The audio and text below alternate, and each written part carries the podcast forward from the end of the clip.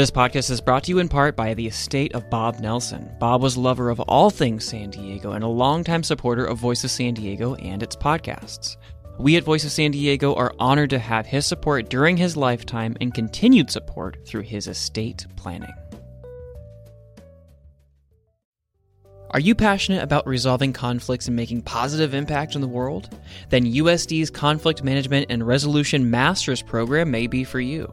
Learn to address conflicts at all levels, from personal disputes to global crises. Join the Kroc School's dedicated community fostering peace and understanding while you acquire practical skills to navigate diverse settings. Apply now and be the change you want to see in the world. Visit san diego.edu slash peace slash VOSD. That's san diego.edu slash peace slash VOSD. One of You were those- on the spot though. Yesterday I couldn't spell dilemma because Scott was behind me. Yeah, it's It you was know. freaking me out. She's like, He was like, D I I was L like, I M was A. like, Stop! Uh, you're Well, watching. the, the me. two M's are a little bit No, they're throws fine. you off. It throws Just you off. It throws you off. Read a book. Oh my god.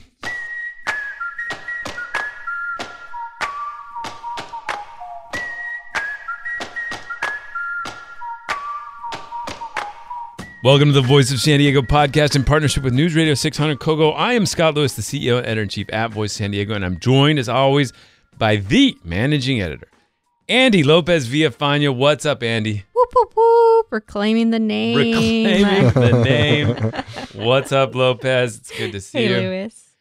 And reporter Jakob McWhinney. Hello, sir. Wow, you got so serious. it's wonderful to face off with you guys here. Yes. Well, we're gonna do some adaptation um, and move on to Con Air. Uh, coming up on the show this week, you all loved the discussion about the city attorney and the future of the city attorney's office on last week's show. I've got an update for you on that. Stay tuned. Also, the water world is popping off, and Voice of San Diego is on it. Our next big event, PolitiFest, will bring together the biggest players in water in one place to talk about our most critical resource. I'll explain why it's such a big deal, who we have coming, and what we're putting together. It all seems quite nerdy and irrelevant until you see, like we did this week, the City Council approve a 20% increase in water rates over the next two years. What's going on there? We'll explain as best we can. And two girls said they saw a boy with a firearm at a middle school. It freaked parents out across the Point Loma area, but they got a crash course in how hard it is to expel students. We'll talk about the difficult balance San Diego Unified has with its progressive disciplinary goals and threats it must address. It's going to be a good show. Stay with us.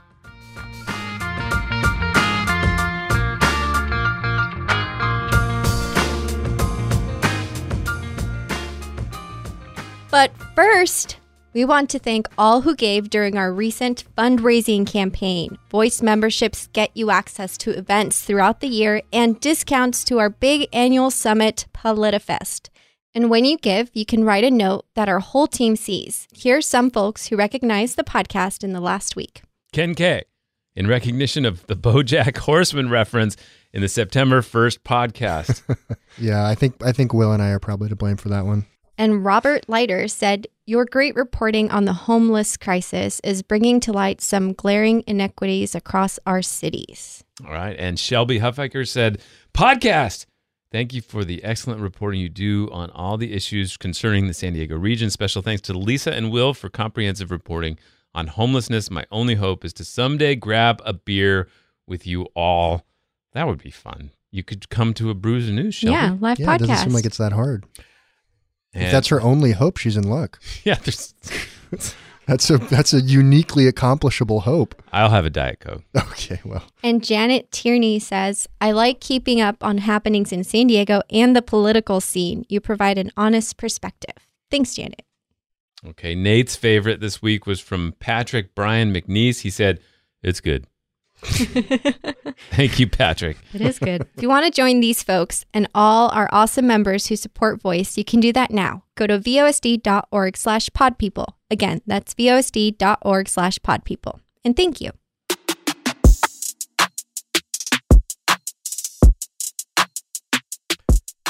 So Jakob has a really good way of of um, sort of flattering me. God. He does. Yeah. So yesterday he's like, "What do you think was wrong with the Padres this year?" And I was like, "Well, I have a thought." and I think that they were so talented and they had such high expectations that they were pressing too much. They were trying too hard. Mhm. And then they like kept coming up short. And I think combined with some atrocious luck, like there's a it's it's statistically validated how bad their luck was Hmm. That they just lost and then that compounded some bad feelings and they pressed harder and it got worse and worse and worse. Uh-huh. But now they are winning. They have won 7 in a row. Before you keep going, I just got to say that all sounds like distinctly something a loser would say. like we we just you know we were trying too hard and we had bad luck. It's like, all right, dude. Like I hope your luck turns We were- around. we were Maybe trying try less hard and you'll do better. Yeah, okay, well good one. But so I, I got to be I- honest, right? I agree. I agree. uh, um, and I, I think we're good at explaining loserhood around here. Uh, but uh, I will say they have won seven in a row. And in the last two days, their playoff, their likelihood of making the playoffs has doubled. It has gone from 0.2% to 0.4%. wow. And it's just, I mean, it's an upward curve. It's like Sure. Yeah. it's straight up yeah. how fa- fast that's accelerating True. up. They have uh, like nine games left, and they're down four and a half games from their playoff spot. So they have to win all of them, and I think they could. And I- it would be the funniest thing if they did. However, given the loser mentality of the year, what will undoubtedly happen is that they will win all of these games, and then they will still come up short. I, I that would be incredible. I mean, honestly, I, I I want San Diego and San Diego sports teams most most of the time to, to win and do good, but it would Most just of be. the time, who are you not rooting? I've always hated the Chargers. I Oh. mean, luckily they're gone, so my hate is, was validated. Um, Why did you hate him as a youth? You hated him. as a youth, I hated them. I don't know. That's interesting. I, I was I was very invested in football and in basketball for for many years, but but yeah, not anymore. My limited insight of the Padres, you know, because I've been to like four games, Yeah. and one of them I just stared at ballpark eats instead of the game. right. But when I was in Boston and we went to the Red Sox game, uh, Ulises and I were sitting and we are watching them, and they were really good. I think I, you know, was they The were doing Sox? stuff, yeah. They're hitting balls and, And we stuff. looked at each other, we're like, "Wow, this team's like really good. Like it's not like going to a Padres game." I was like, "I don't have a lot to measure, but yeah, it was just a lot of stuff happening and people making it around. Mhm. You know, Go, going around those bases. those bases. I am excited though. I'm getting back into basketball. Yeah, you and Will were talking about putting together a team. Yeah, we and I- start on Saturday. and you were asking people in the office, but you didn't ask me. Do you want to be? Do you want to join the team? no, I wouldn't be very good, but you could have asked. I'm sorry. I'm sorry. You Just were talking didn't- to every. You they asked Tigist if her boyfriend could play, and you didn't even say, "What about you, Scott? I'm 47, but I'm still a man." And I st- Scott, for your birthday, I'm going to do something. what? You want to play on our team? No, start on I, I don't think you It's want me. now. I'm a I'm I'm a good hustler, well, that's what we need. but I'm I'm uh, a little shaky on the dribble. That's that's fine. We just need some subs, man.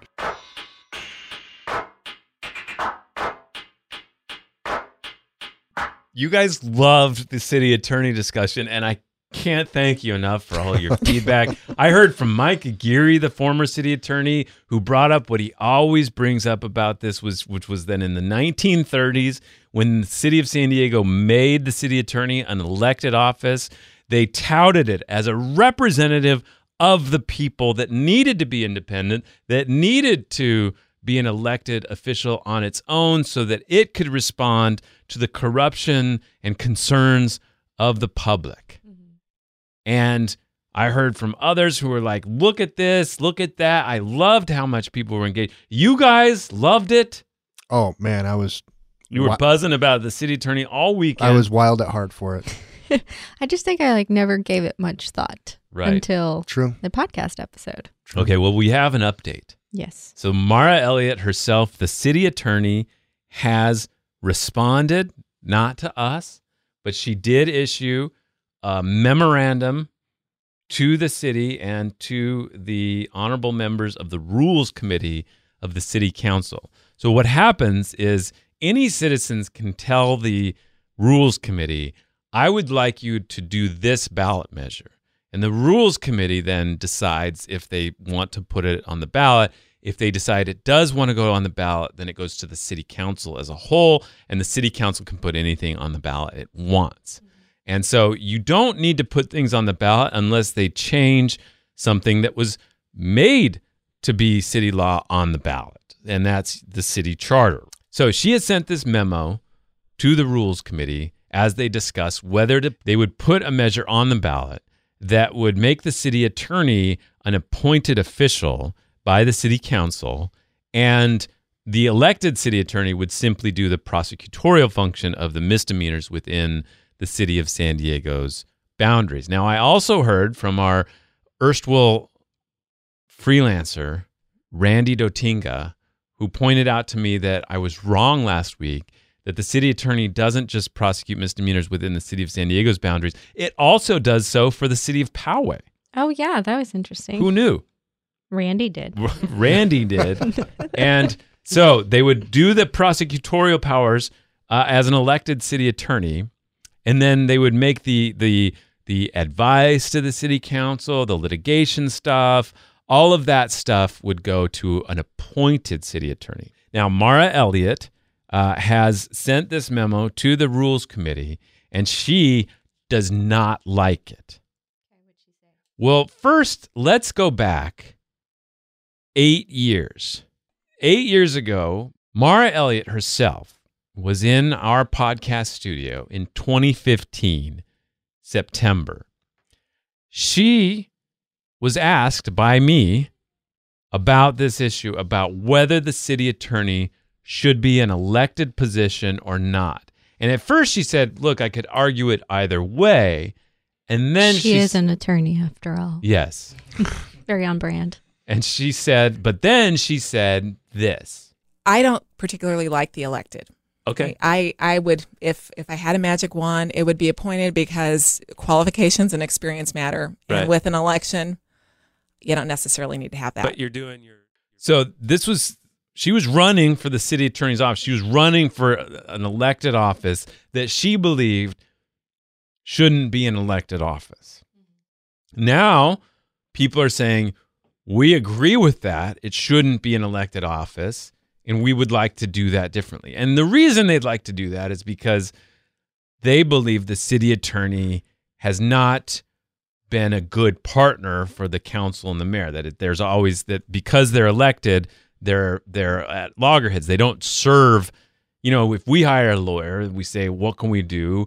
Uh, we'd like to achieve this. Will you help us achieve that?" With you know your legal advice and tell us what not to do and what to do there's a trust problem at city hall sometimes where the the city attorney may have other goals mm-hmm. as an elected official that don't necessarily mean that you satisfy the legal advice requirements of this person. Now now she and Aguirre and others would say, well no, as the as the you know, as the representative of the people in this situation, we will provide them the advice they deserve and need from the perspective of the well-being of the public.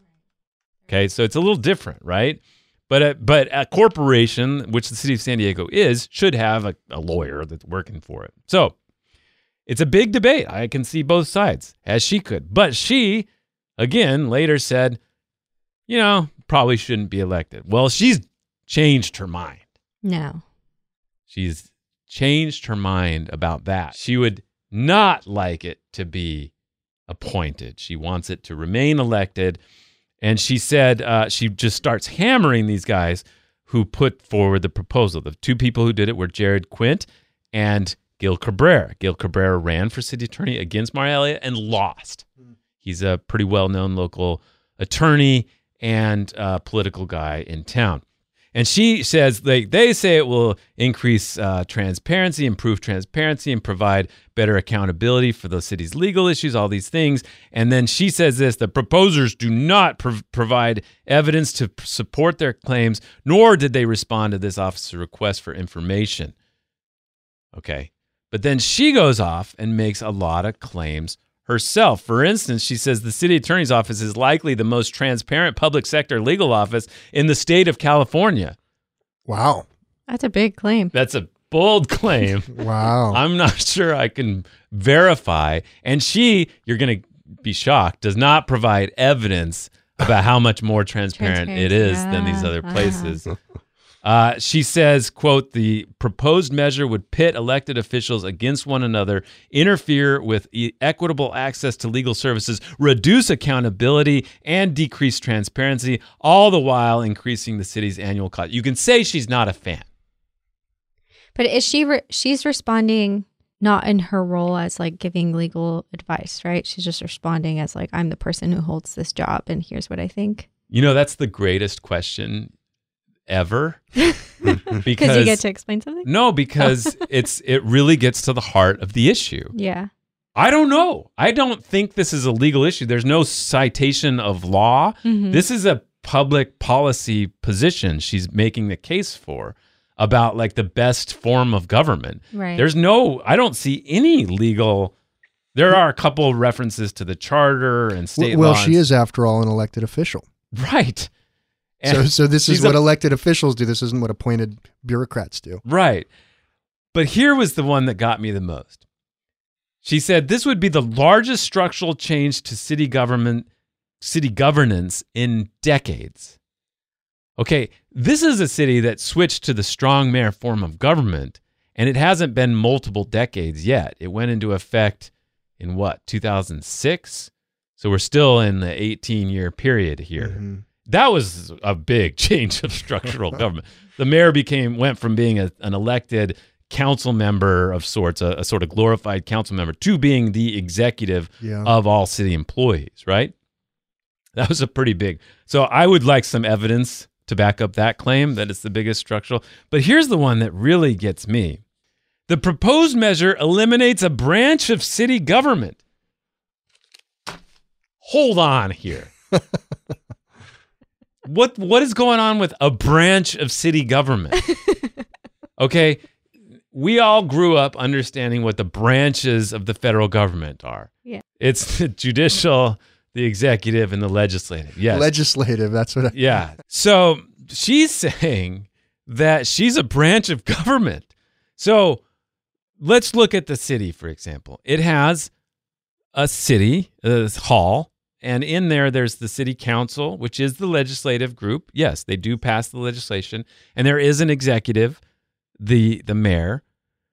But I'm sorry, the city attorney is not another branch of the government it's it's a it's that implies that she has a check on the other two that she can rule their motions or their decisions to be wrong and veto them just like the the Supreme Court can do to a law that the Congress passes. She cannot do that. She can make now that's that but I mean I guess she can make the case that she can do that but that is the most expansive interpretation of the city attorney's role that you can possibly make. And it's the one that she explicitly ran against in 2016. Now, you can change your mind. In 2020, I interviewed her and I asked her about these thoughts that she had. And she's like, Well, I was really innocent until I got this job and I realized, like, you know how big a deal it is in in these situations and how you have to provide like an independent voice compared to like what all these different groups want you to After she had gone through the transformation that we talked about. Yes. Right? The i'm sorry power well really rising up. that's a long way of saying like she became an elected city attorney and realized that she had a lot of power just like they the people that she ran against in theory you know supposedly didn't understand again mike aguirre was the one who looked at this and said boy i can do a lot with this role because of how expansively it's written and because i i ultimately am only only accountable to the to the people, People who, who vote elected me, yeah.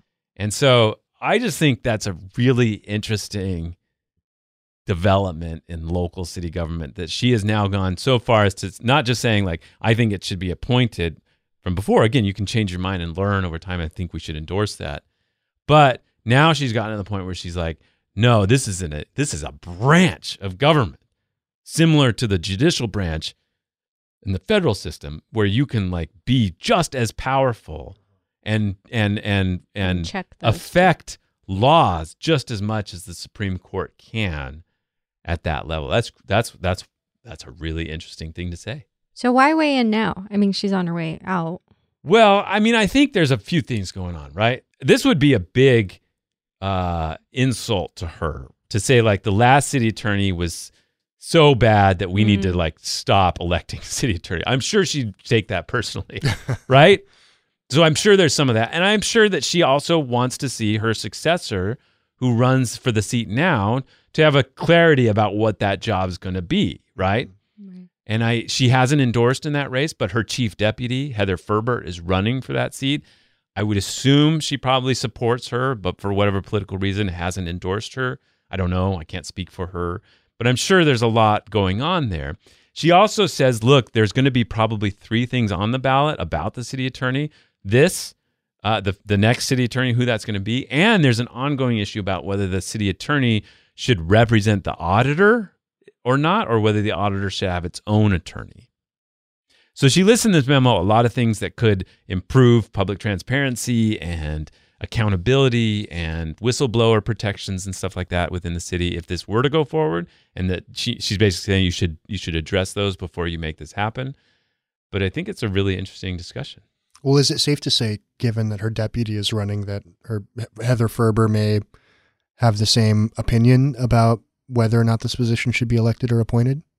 yeah i'm almost certain that heather Ferbert would like to be the city attorney that gets to flex as a, another branch of government for Mhm. sure Yeah. I mean, you know, just prosecuting misdemeanors would be a real bummer.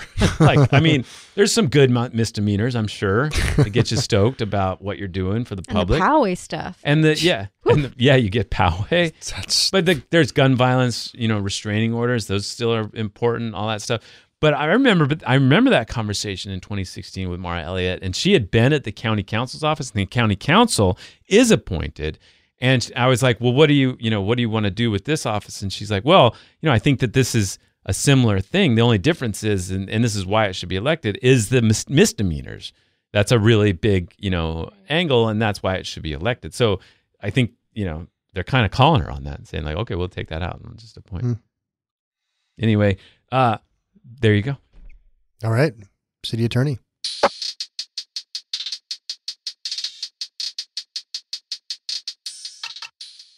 We're going to take a quick break. Stay with us.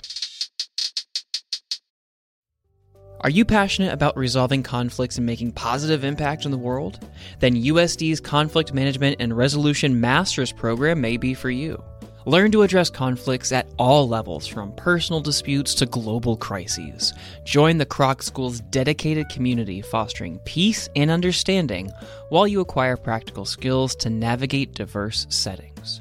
Apply now and be the change you want to see in the world. Visit san diego.edu slash peace slash VOSD. That's san diego.edu slash peace slash VOSD. Join culture creator Remel Wallace, museum CEO Micah Parzen, philanthropist Irwin Jacobs, and urban agriculturist Diane Moss on season two of Stop and Talk, a podcast about the future of the San Diego region. How can we create a vibrant region that celebrates our cultural richness and economic strength? Find out and hear other San Diego experts on Stop and Talk. Discover seasons one and two now at stopandtalkpodcast.com. That's stopandtalkpodcast.com. Jakob, you uh, visited Correia Middle School in my neck of the woods in Point Loma. What happened there? Why were you there? Well, a couple weeks ago, there there was a, a purported sighting of a gun at Correia. Uh, one girl who attended um, said that her, a classmate of hers had told her that he had a gun on him, and then after school, she and a friend said that he pulled up on a bike and and sort of showed it off to them, brandished it to them, uh, and in the aftermath of that, um, you know, the the girl's uh, mother, who was coming to pick her up, brought brought them back to school, and they reported it, and it caused, you know, a stir, as you would imagine. Um, parents were deeply fearful, and the school's communication strategy, which was at first to just send out a, an extremely vague voicemail saying, there was an incident. If you know anything about the incident, contact us, which, as you can imagine, at a middle school, that would frighten quite a few parents. Right. Um, so social media exploded um, with speculation, with with rumors, with gossip. Um, ultimately, the story came out on social media, and and and um, a lot of information was revealed about about you know this boy, the name, um, and from there, other allegations surfaced that that this boy and, and potentially his his friend who had been with him when he pulled up on the bike um, had engaged in sexual harassment of of girls for many years. And as this continued to unfold, um, you know, parents were deeply unsatisfied with with the way the district approached disciplining these kids. And I, I think it was a really it was an interesting story just because of how messy it was, Mhm. right? Um, So, how did the district respond initially after the mother, you know, reported the incident to them? so initially, the the district dispatched uh, school police and San Diego Police Department to the homes of these two boys. They searched. Um, they reported that they did not find a gun. They reported that they they the parents of these boys did not have a gun registered to them. Uh, I was told that they did a sort of canvassing of the neighborhood and, and did not find a, a, weapon. Um, so these two boys were suspended uh, pending further investigations into these allegations of sexual harassment that arose kind of in the days following. But for many parents, that just was not enough, you know, especially for the the parents of um, of one of the the girls who reportedly saw the gun. Uh, you know, they felt the district had had referred to this this gun sighting as unsubstantiated, which they felt was a you know a grave insult and implying that the district did not believe their daughter had seen this this gun, and um, ultimately parents wanted these kids gone. They they had had you know over the course of these week or so eh, they'd heard so many things about these boys, um, whether it be the gun sighting or the, the the allegations of sexual harassment, that you know a suspension was was not enough for them. The sexual harassment they did look into as well. and- Yes. And, they felt like that did hold water. Yes, uh, Superintendent Lamont Jackson told me that they investigated the sexual harassment as well, and they were able to substantiate it, although he could not uh, confirm what sort of discipline um, the the boys received. Yeah. Well, and that brings up the question then at the heart of all this, which is how do you balance? Obviously, he's very concerned about revealing anything about these boys. Yeah. Uh, on the other hand, there's, you know, there was a literal picket. There was a protest Yeah. saying that they need to be expelled. And so everybody got a crash course in what it takes to expel Mhm. a student and how did how did they come to understand that? you know, this is kind of where the story gets even messier. You know, the district for a long time has been trying to implement disciplinary processes that that are less punitive and more um, more uh, you know their their discipline process is called a restorative justice process. This often uh, happens you know directly after incidents and and it's an effort to divert disciplinary procedures away from the inherently punitive like suspension and expulsion and into areas where they can kind of as the name suggests restore relationships although all of that is is very soft and squishy um, but in this instance where these boys had just been suspended and where the district had not expelled them parents as you said at a at a community meeting that was kind of uh, forced onto the district by the outcry of the parents detailed exactly what it takes to um, suspend uh, a kid at San Diego or expel excuse me expel a kid at San Diego Unified.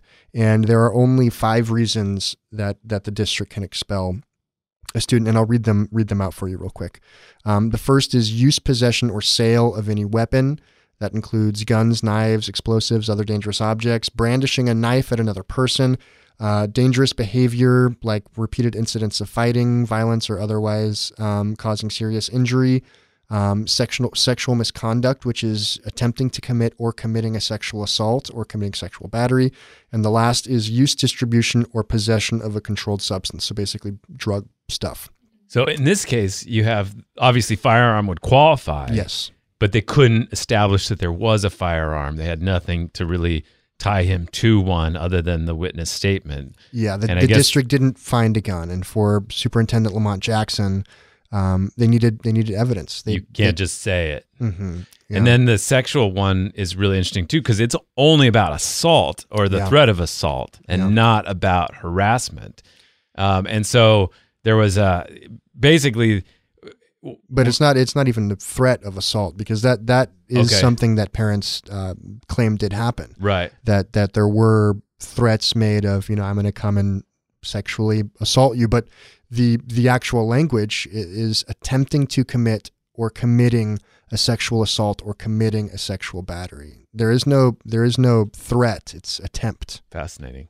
And so at the because let's go back for a second. The, Yeah. the restorative policy and the progressive disciplinary approach is the result of decades of pretty shocking sort of disparities and Yeah. and problems with how we've we've heard over and over again. I mean, one of the sort of canons of educational policy is that if you suspend a kid enough, they are going to fail, struggle, and Yeah. they are likely to enter the criminal justice system. Yeah, that's what that's what researchers and activists call the school to prison pipeline. Right. and s- and it's very real, very well documented. Suspensions and expulsions oftentimes not only negatively impact the student academically, but again, as you said, pushes them into the the criminal justice system over over the long term, which is a, a terrible thing to do to a kid. And so, for, for understandable reasons, San Diego Unified has has has worked to try to institute approaches that don't um, push kids towards those those long term struggles and and and um, aren't as punitive um, be, because they themselves have had a long history of, of as you said very shocking disparities in the way that they discipline kids. on the other hand, Yeah. if we're so well accustomed to now the horrific reality of firearms at school uh, and mass shootings and all kinds of just horrific threats that do occur and that you have to unfortunately since what 1997 have to take seriously in a way that none of us wanted to and the re- reality of sexual violence and sexual assault that could occur and the harassment of itself being intolerable. So so you have the reality we just discussed about the disparities and discipline approach, but also you can't not take these things seriously. So the district has a really difficult balance to make there. Yeah. And, that's why this story is is is so messy because there are two sides that I, I don't I don't necessarily in broad terms I don't think either of them are wrong. You know, the parents have are are are rightly nervous and afraid about about kids' safety. I mean, I, I grew up in San Diego. Um, when I was 11, there were actually when I was 10, um, there were two shootings at schools few maybe 10 miles or less from where I went to school within 3 weeks. Mm-hmm. I mean, we, we live in a in a in a in a world in which violence at school is sadly normal. Yeah. Uh, you know, Mhm. school shootings are a thing that happens constantly. Shootings are a thing that happen constantly. Gun violence is this ever looming specter that that unfortunately when kids or when parents drop their kids off at school, it's something that that they have to grapple with and think about. And so to be afraid that your daughter saw a gun out, outside of school, saw a classmate with a gun, and had what, you know, if you read the story, had a, a brief, but what I think is a pretty chilling conversation purportedly with, with Mhm. this student. I, I understand her, um, you know, this parent's desire and, and, and call for discipline that goes beyond what the district did. But at the same time, But also, let's not forget the like you as a woman, if if somebody threatened or yeah, had harassed you and you knew that they were going to be at school, that would hurt your ability to learn. Yeah. Absolutely, yeah, and that's that's a whole other aspect of this that I that I think is is is very troubling. Uh, you know, uh, as a society, violence against women and harassment is, has been normalized for so long, Mm-hmm. and ensuring that that kids especially feel comfortable speaking out about this is is very important. That was another thing that parents were super frustrated and worried about. You know, will our kids? You know, this school has this this motto of see something, say something. If you see something going wrong in class, say something. And parents uh, at this this meeting that I, uh, you know, watched the Zoom of while sitting outside of the auditorium because I was not allowed into the auditorium. Um, there were many parents who said they, that this "see something, say something" mantra was was proven to be toothless and ineffective. And how how or why will kids actually tell you something is going on if they think that when they do, they just won't be believed? And then you mentioned in the story, I think this was interesting, uh, just about how big a deal this got to be used used at with Lamont Jackson, the superintendent himself, Yeah. to talk about it, and he was clearly struggling with what the right balance is. he was struggling, but he was also very firm. You know, he he told me that that they did not find a gun, and so he thinks that they got this right. Um, and he he did his best, I think, to to project sympathy, but but in the eyes of many parents, what he said is going to be absolutely inadequate. Mhm. You know, Mhm. A- again, he he said, you know, he doesn't he doesn't disbelieve that these girls saw what they say they saw, um, but in any case, whether this was, you know, somebody said that a classmate punched them or somebody said that a, that a classmate had a gun, they that they need evidence if they're going to, you know, take drastic disciplinary measures like expo- expelling a kid. especially and as you also illustrate in the story they are just like so many of the things in our lives governed by fear or reality of lawsuits and plaintiffs actions that they they would have to defend Mhm. in court an expulsion and and they honestly said they couldn't do that right Yeah, you know, the kids, uh, students like all Americans, students in many parts of the country are, are afforded basic legal rights, and so Yeah. They are able to challenge expulsions if they feel that they were, you know, expelled for a, a reason that was not not right. Um, and, and so the the district and, and a, a, a police captain who spoke at that meeting said, you know, if our legal team were to have to defend this, they would lose it because we don't have the gun.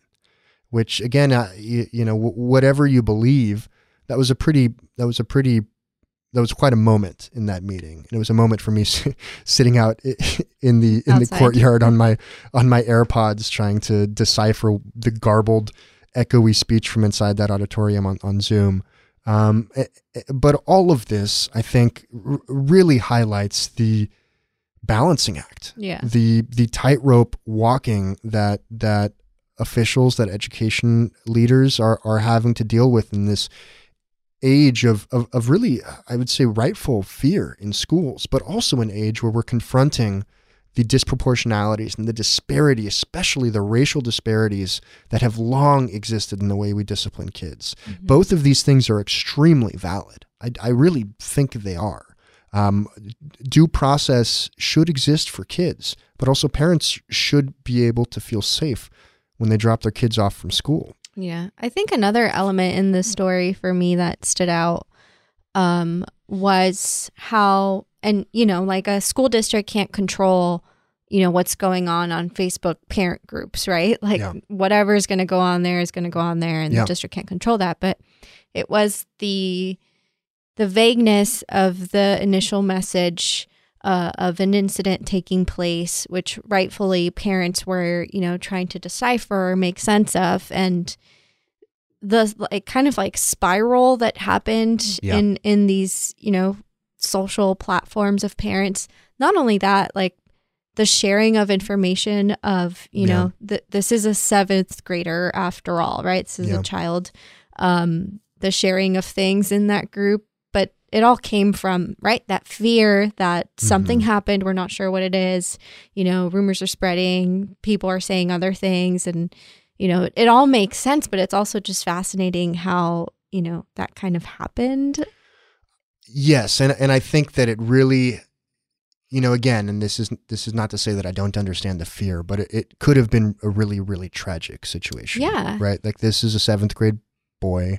His name was being shared in, Mhm. in Facebook groups, um, and it it ultimately the district substantiated cert, um, you know, ele- or I was told the district substantiated elements of the sexual harassment, um, and as you know was mentioned multiple times, they, they didn't substantiate the um, the gun threat. But if if it were the case that this was some sort of misunderstanding, that boy's life would be forever altered, you Mhm. know? And that is something that I, I, I imagine is not easy for a seventh grader to come back from. I, I think that w- when we look at social media platforms, as Lamont Jackson uh, told me in this piece, you know, social media moves faster than investigations do. Mm-hmm. Uh, and ultimately, when it comes to investigations like this that have to do with kids Mhm. and and have to do with um, charges that could potentially be criminal, it, it, it's pretty important to move slow on those investigations. But as you said, the communication Right. was, was there clearly. The communication clearly was not adequate. It Yeah. seemed like the strategy was very, very deeply flawed. Um, just leaving a voicemail saying there was an incident, like let us know if you know anything. That is that would that is it's inevitable that that, that Mhm. would spread fear. And I do I do sympathize with the principal. His name's Kyle Cooper. He was the interim principal at the time. Um, in in that he he also was in a tricky situation, having to balance the need for student privacy while also having at the at, at kind of like in the moment this lack of of complete information. Mhm. Um, I mean, this is just a messy story all around. And and one thing that is quite interesting that didn't make into the story is is he's now he was recently appointed the the the permanent principal Mhm. at at this school, which I, I can only imagine what his experience is going to be like after this this very unceremonious kind of interim period. Yeah, I'd be curious to see if the district, you know, like looking back at how everything unfolded, like what they could have done differently or what they plan to do differently in these types of situations in Yeah. terms of communicating with parents. Yeah. But again, you know, if they have to weigh in the privacy of a student, I don't know how you handle that, but Right. Well, there was something of a resolution. The district, um, it sounds like, offered him a different spot. Yeah, the district couldn't confirm exactly what happened again because of privacy privacy laws, but um, the the parent of, of one of the girls who who saw this this the brandishing of the gun was told that these two boys were offered a a spot in a new school and they have, they've accepted. So um, they are no longer enrolled at Correia Middle School, but but for some parents that's very as I wrote in the story again, that was cold comfort and, and leaves them questioning whether this is where they want to be leaving their kids, you know, every day. Well, it is a messy story, but you laid it out, I think, really well. You can see that piece at vosd.org slash Jakob with a K. That's vosd.org slash J A K O B.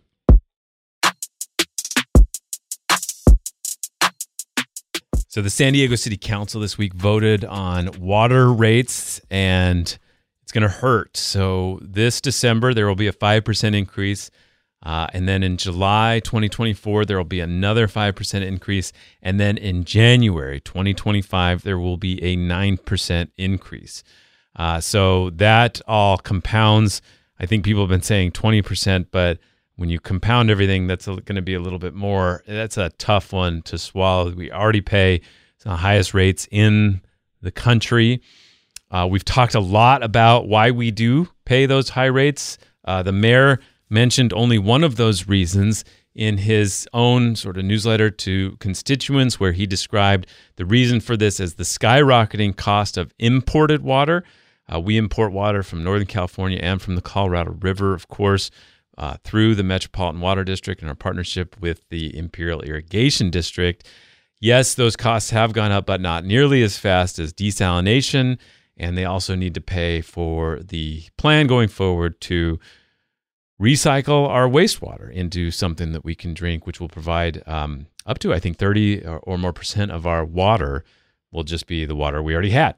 So, a lot going on there.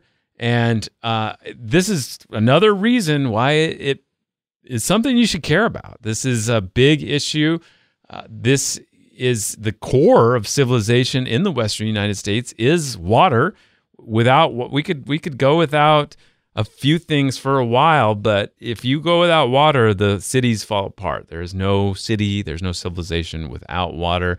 It's crucial to our survival, our sanitation, and just um, the survival of the ecology around here as well. So we uh, are going to have a big conversation about it. At PolitiFest, we decided to focus with our partners, Cal Matters, on water and housing. And to this week, I'm going to talk a little bit about water and why we should care about these events. PolitiFest is October 7th, and we have a great discussion coming together on a number of different fronts. So, First, this is the 20th anniversary of the Quantification Settlement Agreement. This was the, uh, I know it sounds a little bit boring, but this was the historic agreement where California, for the first time, put a, a quantity, quantified how much water it's going to take from the Colorado River, and then divvied it out in a in a sharing agreement between the Imperial Irrigation District the San Diego County Water Authority, the Metropolitan Water District, and the one in Coachella. And so the uh, the big issue there was that was the first time they put a price on water rights really in California, and we agreed as San Diego ratepayers to buy water from the farm farmers in Imperial Valley.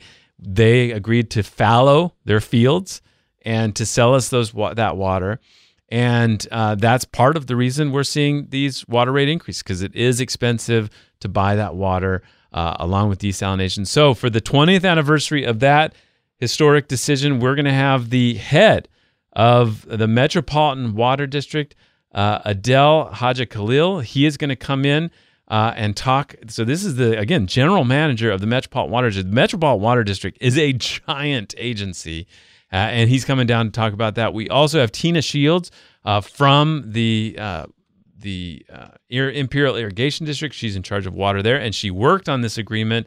And Dan Denham, the general manager of the San Diego County Water Authority. That should be a great discussion. We're hoping to also include a discussion about the Salton Sea, because all that water that Imperial Irrigation District used and sort of used a lot of poured into the Salton Sea and made the Salton Sea what it is, but because they cut off water to it to give to San Diego and other places. It is now dying, and it's uh, it's a big environmental problem for the future of Imperial County. So a lot of stuff going on there. We are also going to have a big discussion about the future of sharing Colorado River water with the heads of the waters districts in Nevada and Arizona, and um, uh, the former head of the um, uh, Metropolitan Water District, and um, now a consultant for the Imperial Irrigation District, which is itself a ooh, drama situation is uh, going to speak as well. His name is Jeff Kightlinger. So that's going to be a great discussion. Cal Matters is hosting a discussion about where we could get water in the future in innovative ways.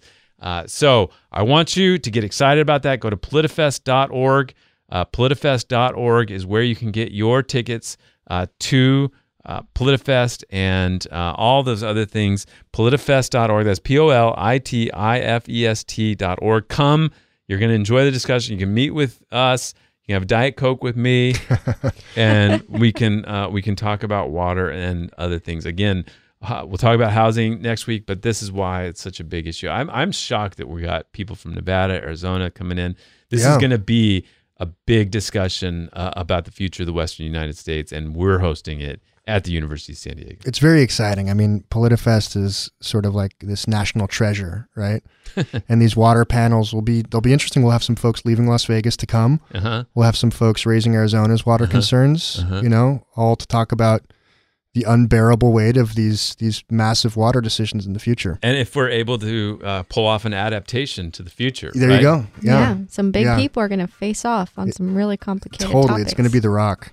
It was amazing. PolitiFest.org.